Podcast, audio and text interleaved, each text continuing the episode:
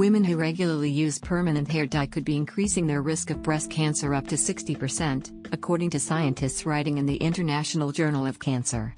A study based on the medical records of more than 45,000 women found a positive correlation between permanent hair dye and breast cancer, particularly among those who are black.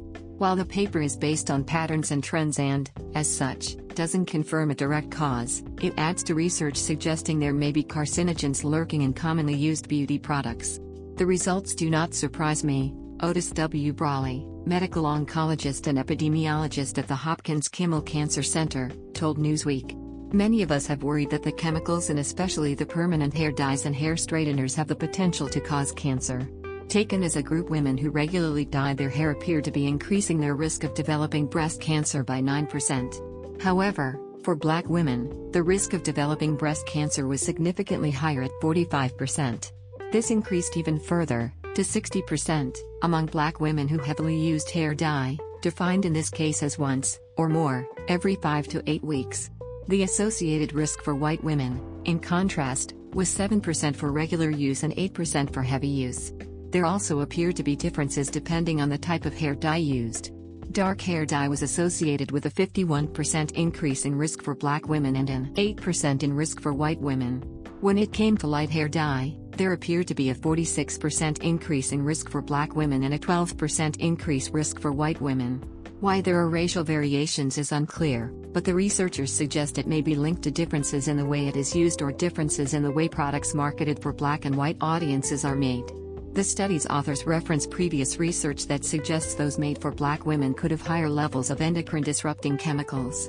Black women are already at an increased risk of breast cancer, and drawing a clear line to hair products is difficult. Stephanie Bernik, MD, Chief of Breast Surgery at Mount Sinai West in New York told Newsweek.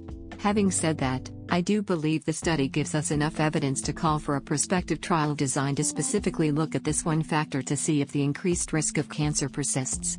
In the meantime, I would caution patients that there is a possible link between hair dyes and cancer, although more research is needed. They also found a significant correlation between breast cancer risk and chemical hair straighteners, with the researchers emphasizing this needs to be backed up by other research. Other studies have confirmed no breast cancer risk associated with hair relaxers, however, in this case, the risk was consistent, increasing across all races by 30% for women who use chemical hair straighteners every 5 to 8 weeks or more. Though, as the study authors point out, this is likely to affect black women more as chemical straighteners are used by black women more than they are by white women.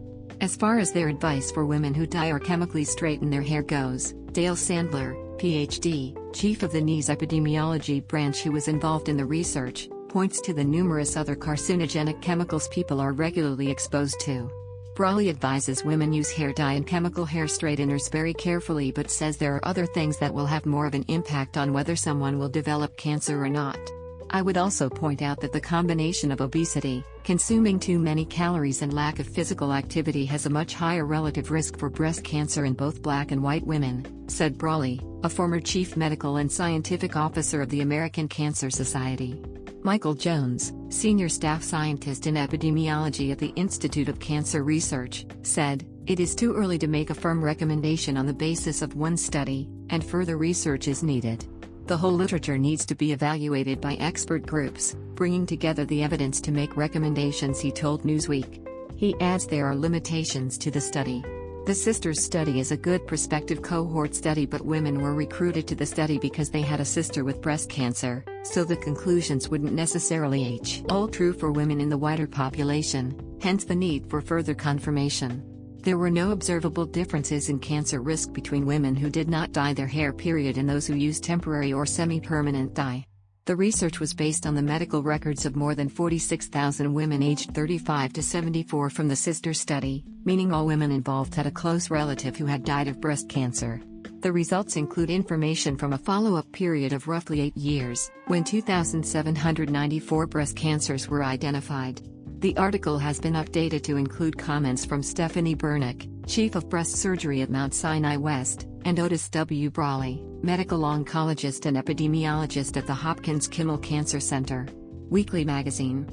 Delivered Daily Newsletter. Website Access Weekly Magazine. Delivered Daily Newsletter. Website access free access to 40 plus. Digital editions website. Access daily newsletter.